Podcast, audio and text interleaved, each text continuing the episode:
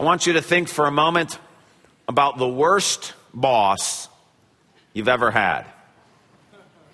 It's a good thing Dan Lilly left. I know who he'd be thinking of right now.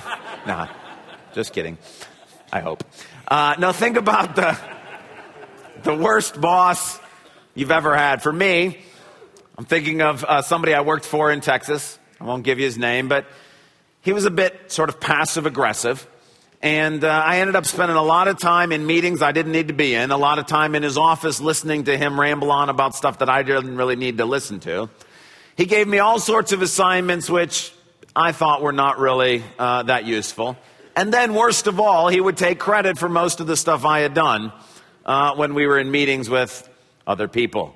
Now, I'm sure you have your own horror story, but think about that person for a moment. Or perhaps you might be able to think about the worst employee you've ever had. Maybe you are a boss and you're thinking about those who've worked for you. Somebody who, whether through laziness or incompetence or whatever, simply drove you up the wall. Maybe you're here and you're a student. Think for a moment then about the worst teacher you've ever had. One of the downsides of preaching in the community you grew up in is I can't tell you the name of my worst teacher because you might know the person. So, but think for a moment about perhaps that teacher that simply drove you crazy, or maybe it's somebody you have right now. Or if you're a teacher, what about the worst student? The one that just sort of sticks in your brain that you just sort of remember and you begin to shudder when you hear their name mentioned. You see, when we think about the gospel and we think about what God's done for us, sometimes we think only about the relationships that we have with other Christians or the relationships we have in church. And it is true. We spent 10 weeks looking at how God wants the relationships we have here in the church and with other believers to be the kind of community He wants us to have. But when Jesus died on the cross, it wasn't just to rescue the church. It was to transform all of life all the relationships that we have. And this morning, we're going to spend a little time looking at the kinds of relationships we have in the workplace or at school or even in our volunteer opportunities, whether at the PTA or volunteering at the Veterans Association or wherever that may be. Those kinds of relationships are also incredibly important. And Jesus has died to transform those as well. So if you have your Bible, would you turn to the book of Ephesians, chapter 6? Ephesians chapter 6. It's page 829 in the Bibles the church provides. If you don't have a Bible, there's one in the rack in front of you or underneath your seat. If you open up those Bibles to page 829, you'll be right where we are this morning. And we're going to see God's instructions for dealing with the sort of boss, employee, teacher student kinds of relationships that we have in our lives. Now, we're going to be looking at verses 5 to 9. For those of you who are astute and have been walking with us through the book of Ephesians, you'll notice that we've skipped verses 1 to 4, which is about children obeying parents. It's not because we don't think that's important, it's very important. We're just going to save that passage for next week. Next week's Mother's Day seemed appropriate to spend Mother's Day looking at Ephesians 6 1 to 4. So this morning we're going to jump ahead to verses 5 to 9 and look at what God has to say in that passage. Would you follow along as I read? Slaves, obey your earthly masters with respect and fear, and with sincerity of heart, just as you would obey Christ Obey them not only to win their favor when their eye is on you, but like slaves of Christ, doing the will of God from your heart. Serve wholeheartedly as if you were serving the Lord, not men, because you know that the Lord will reward everyone for whatever good he does, whether he is slave or free. And masters, treat your slaves in the same way. Do not threaten them, since you know that he who is both their master and yours is in heaven, and there is no favoritism with them. Now, the first question that hopefully comes to mind is you should be saying, well, wait a second. I thought we were talking about employers and employees, teachers and students. This passage is talking about masters and slaves. What does that have to do with our work relationships today? Shouldn't we just read this passage? Thank the Lord that He has abolished slavery and get on to something else. Well, the reason I think that this passage actually applies to the kinds of relationships we're talking about is because at the end of verse 8, you see where it says, whether he is slave or free. This means Paul has in mind not only the kind of relationships in the first century that were master slave relationships, but also the kind of relationships where you have a freed person working for another. It just so happens that he uses masters and slaves because that's the worst case scenario. If a slave who is owned by a master is required to do certain things in response to that master, how much more you and I who simply work for someone else or are a student under a teacher, how much more are we required to do that? Likewise, if a master who owned his slave was required to treat that slave in a certain way, how much more should you and I, if we are responsible for supervising another or have another under our authority, how much more should we treat them in accordance with what God has said here? There's a second reason why I think this passage applies to the kind of work and school and volunteer relationships that we are in today. And that's because there's a difference between slavery in the first century and the kind of slavery we normally think of, which is African American slavery here in this country. Now, slavery's never good, and God's never for it. But when he's talking about slavery here, in the first century, slavery worked differently. Now, for example, in Ephesus, some people were partial slaves, which meant that they were technically freed, but for a few days a week or a few days a month, they were required to work for the person who used to own them. Also, there were some people who chose to willingly sell themselves into slavery for a period of time. They actually signed a contract and said, For this amount of years, I'm willing to come and essentially work for you. Slavery in the first century also had with it the opportunity for some people to secure jobs they wouldn't have been able to get in the Roman Empire otherwise. And believe it or not, slavery was a means in the first century by which some people actually climbed the social ladder that there were ways of advancing through the mechanism of slavery in the first century. It also included, again, this is very different than how slavery worked in America. It also included educational opportunities. A slave could be a student or even a teacher. They were involved in the educational process. That's why I think we can usefully apply this passage to teacher student relationships. Now, don't get me wrong, slavery was still evil. It was still difficult. But in the first century, it looked different than the very brutally oppressive kind of slavery that most of us think about. So these instructions that we have in Ephesians 6, I think apply to the kind of relationships we have at work, with those who are in authority over us, at school, when we're volunteering, any place we find ourselves in a sort of work environment where we are under or over another person. So let's look and see what God has to say about those relationships. And let's start with those who are under the authority of another, whether an employee or a student or a volunteer. The overriding command to us from the Lord is that we are to obey those who are in authority over us. Now, for the past couple of weeks, we've been talking a little bit about the difference between submit and obey. Here, the word very clearly is obey. It's the less relational word. It's the idea that when you're told to do something, do what you're asked to do.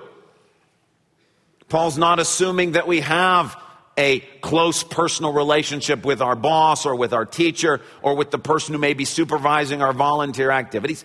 He's simply expecting that those who are in authority over us will be giving us tasks or assignments, and our job is to do what we're asked to do, to obey. Now, there's nothing really all that new or shocking there, but to me, the meat of this passage is in the three attitudes that God says He wants to see in us as we obey, as well as the overriding motivation for why we obey. So let's start with the first attitude that He says should characterize those of us who are employees or students or volunteers. It's in verse number five. He says, Obey with sincerity of heart. Sincerity of heart. The modern term I might use for that is integrity of heart. That God is asking us to obey with integrity. That means doing the right thing. It has the connotation of sort of honesty that when you are an employee that what you see is what you get. Now, let me give you an example, the opposite of that. When I was an intern at Steelcase here in town, there was another intern who worked uh, at the same plant I did, and he was maybe a year or two ahead of me. And for whatever reason, maybe I looked like I was doing a terrible job. He came alongside me one day and he said, Would you like to know the secret of my success? I was like, Sure. So he says, it's this always look busy. And he did. Every conversation you had with him, you got a sense that this guy was in a rush. Everywhere you saw him, he always seemed to be rushing around. Now, the trick was he wasn't actually busy, but he sort of pretended to be busy. And anytime there was the need for our supervisor to hand on an assignment, he never got it because everybody assumed, well, that guy must be busy. He's all, we don't know what he's doing but he looks rushed all the time. That's the opposite of what Paul is saying. He's saying if you're going to be the kind of worker who honors God, you want to be the kind of person who serves with integrity of heart. That what you see is what you get. Students, this is why if you're asked to read a book by your teacher, we don't simply skim the book and say, Yeah, I read it or we don't read someone else's summary of the book on the internet and say, I read it. We serve with integrity of heart that what you see is what you get, that what I said is what I did. Likewise, if as a volunteer you're assigned to sweep the floors, integrity is actually sweeping the floors and not sweeping everything under the rug or some other place. God's saying, Look, I want you to serve with integrity, work with integrity. That's the first attitude he's looking for if we're going to honor Christ in our work relationships. The second one is in verse 6. He says, Obey them not only to win their favor when their eye is on you, but like slaves of Christ, doing the will of God from your heart. And the word I would use for this attitude is dedication. That God is asking us to serve under the authority of others with integrity and with dedication. You could literally translate verse 6 as don't be people pleasers who work only when others are watching. Don't be a people pleaser who works only when your boss or the teacher or the supervisor is watching. A few months ago, I read Steve Jobs' biography that Walter Isaacson had written. Steve Jobs was the longtime CEO of Apple Corporation. And in that biography, there was a number of quotes that stuck out to me. One that I thought was so very interesting was Steve Jobs was talking about uh, designing circuit boards for a computer, and he used this analogy. He says, When you're a carpenter making a beautiful chest of drawers, you're not going to use a piece of plywood on the back, even though it faces the wall and nobody will ever see it. You'll know it's there So you're going to use a beautiful piece of wood in the back. For you to sleep well at night, the aesthetic, the quality has to be carried all the way through. He was using this argument with his engineers who were saying, look, who cares what the circuit board looks like that they were designed to go into the Macintosh? Nobody's going to see it.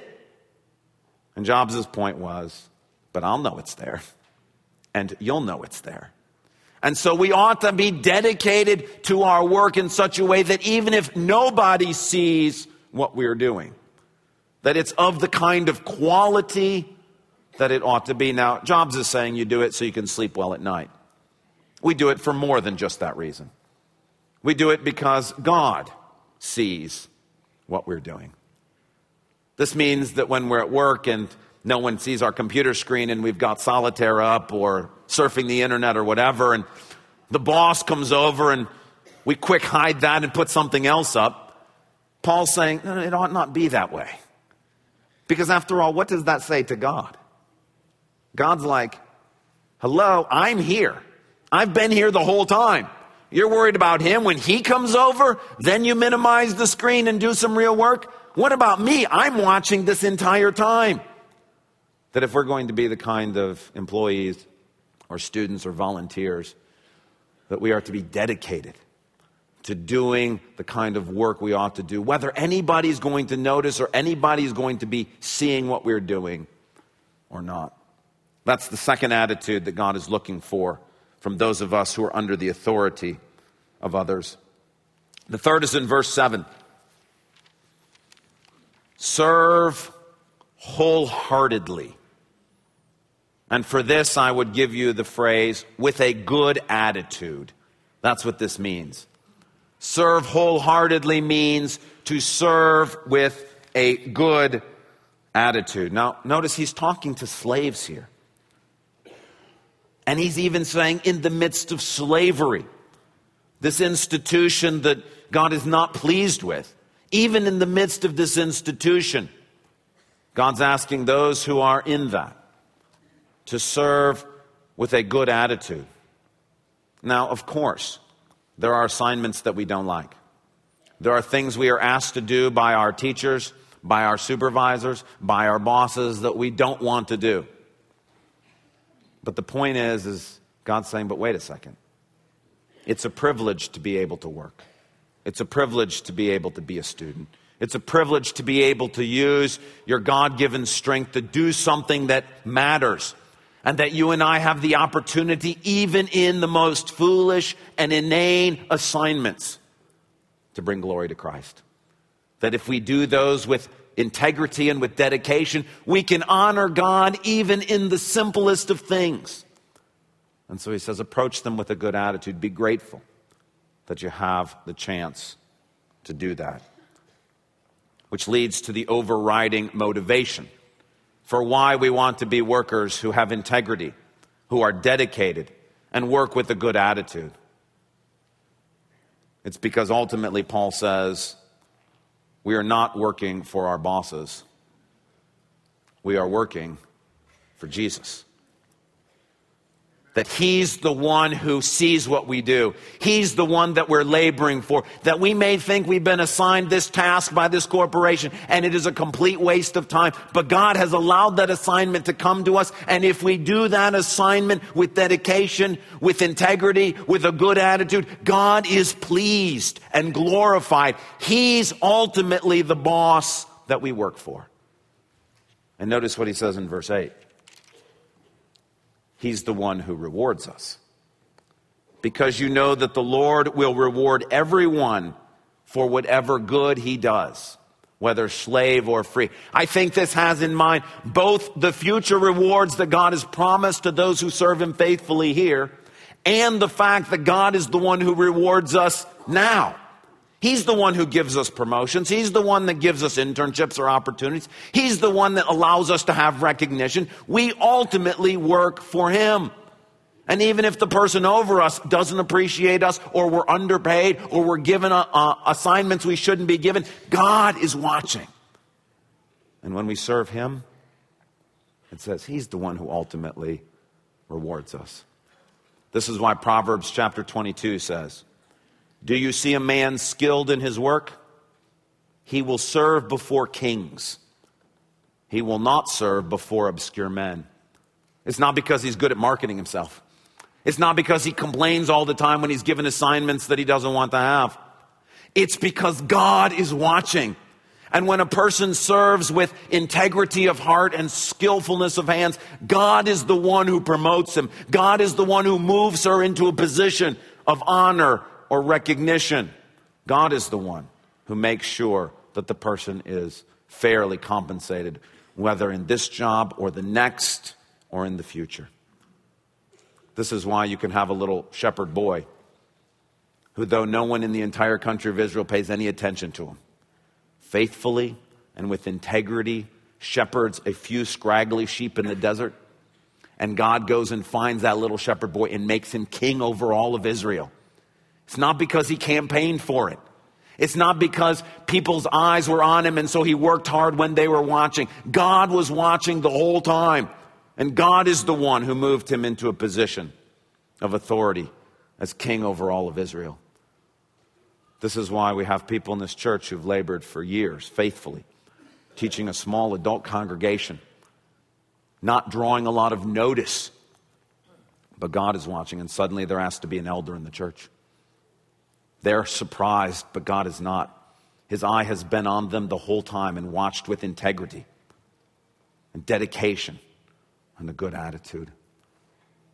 Ultimately, for those of us who are under the authority of another, it doesn't matter how incompetent our boss may be. It doesn't matter how much more we may know than our supervisor or than our teacher. We ultimately work for God. Okay, let's jump over to the other side of the ledger. to those who are here this morning who may be the boss, may have others working for them, may be a teacher, may be the supervisor who is over others. What does God have to say to those of us who are in that position? Well, verse 9 Masters, treat your slaves in the same way. Essentially, what he's saying is if you're in authority over others, these three same attitude attitudes are expected of us. The same way, the same kind of attitude God expects to find those under authority, He expects to find in those who are over others. For example, with integrity, if you are responsible for determining the raises of those who work for you, and you've decided not to give one of your employees a raise because he's not lived up to what he's supposed to do this year, tell him that is the reason why. Don't hide behind some other reason. Don't make up some excuse. If you're going to be an authority, do so with integrity. What you see is what you get. Dedication. Suppose that you're a teacher and you've been teaching for 30 years and you've got this down pat, you can essentially mail it in. You know exactly what's going to happen on every day with every lesson. You've seen every different kind of student. God's saying dedication means that even though you can do this in your sleep, that you dedicate yourself to learning new teaching methods, to revamping your lessons, to putting time and effort into grading and to helping students. That there's one way that you simply say, well, what does it matter? I know what I'm doing. God says, that's not what I've asked for from you. I'm asked for a level of dedication where you're willing to continue to put in the kind of effort, not just when the principal is watching, but when God is watching. Likewise, a good attitude. If you work in the children's ministry here at the church, and you have volunteers under you who have become you've become frustrated with because perhaps they're not as faithful in being here every week like they said they were going to perhaps it's difficult to find people to replace them god's saying look i still want from you a good attitude. It's not your job to go around complaining about those who are volunteering under you. The attitude of, look, I've assigned them to you. Be grateful that I've given you the opportunity to pour into them, that you can be the one who can help them, that you can be the one to encourage them. Which leads to the main point that Paul says to those who are in authority. Do not threaten them, since you know that he who is both their master and yours is in heaven and there is no favoritism with him. The essential point is this is that if you are in a supervising capacity, if you are in authority over others, we are essentially Christ to those who work for us. We represent Christ to our students. And he says the key characteristic must be that we are not harsh. Now, it doesn't mean that you never discipline a student who gets out of line. It never means, it doesn't mean that you never uh, have to send a stern email to an employee who's not doing what they need to do. That's not what this is talking about. But at the end of the day, those who are in authority must not be characterized by harshness. People who work for us or are our students must not live in regular fear. Instead, we are to treat them the way Christ, our master, treats us. He does sometimes discipline us, he does sometimes rebuke us, but he does it gently and in love and with great patience. And more than that, he shepherds us, he guides us, he teaches us, he serves us. And Christ is saying, That's what I expect from those whom I've put in authority over others. I asked someone in our church who recently had become a supervisor and recently had become a Christian. I asked him, What do you think this passage means in that environment? And this is what he wrote to me, and I thought I'd share it with you. It says, One thing that is important is that an employee honor a boss's position of authority. The more important thing is that, more important thing to that, though, is that the boss honor his employees. By being put in charge of employees, a supervisor is many things. They are a role model, a support, a source of wisdom. By being a role model and a support, they are showing their employees how they should act.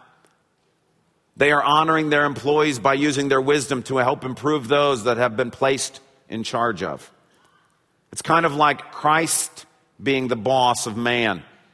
He is the wisdom, the knowledge for us to understand what we need to do. Without Him, we, the employees of the kingdom, can't do it alone.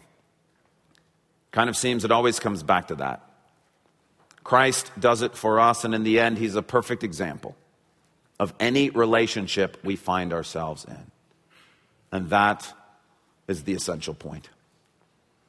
Is that those who are here who are under the authority of another, we are working for Jesus. He's the one who watches what we do. He's the one that we're laboring for.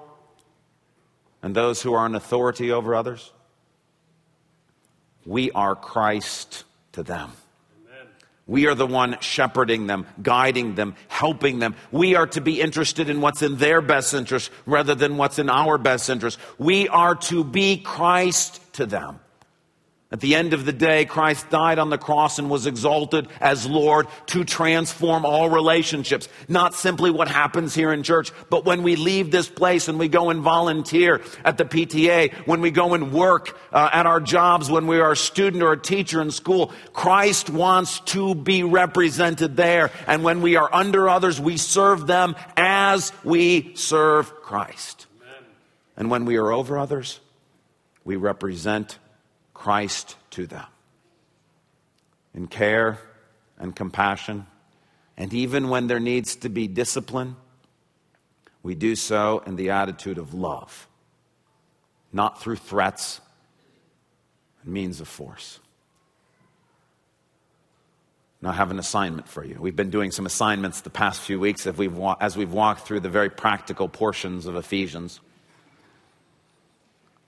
First, if you're here and you are an employee or a student, or you serve as a volunteer under the leadership of somebody else, I want you to go home today and ask yourself this question What should I do differently in my job, at school, in my serving, in integrity or dedication or attitude? Because God came on Sunday morning and reminded me that I work for Him. What should you and I do differently? Because I got reminded by the same thing you're being reminded of. Ultimately, I work for God. What should I do differently? Since that's the case. Second assignment is for those who are here who are in a position of authority. You have people who work for you. You're a teacher. You're supervisor over volunteers. The question we need to ask is what should I do differently now that God has reminded me that I am Christ to those who work for me? That I represent Him to them? What should I do differently when it comes to integrity or dedication or having a good attitude? What should I do differently when it comes to demonstrating an attitude of kindness, of gentleness, of patience, and love?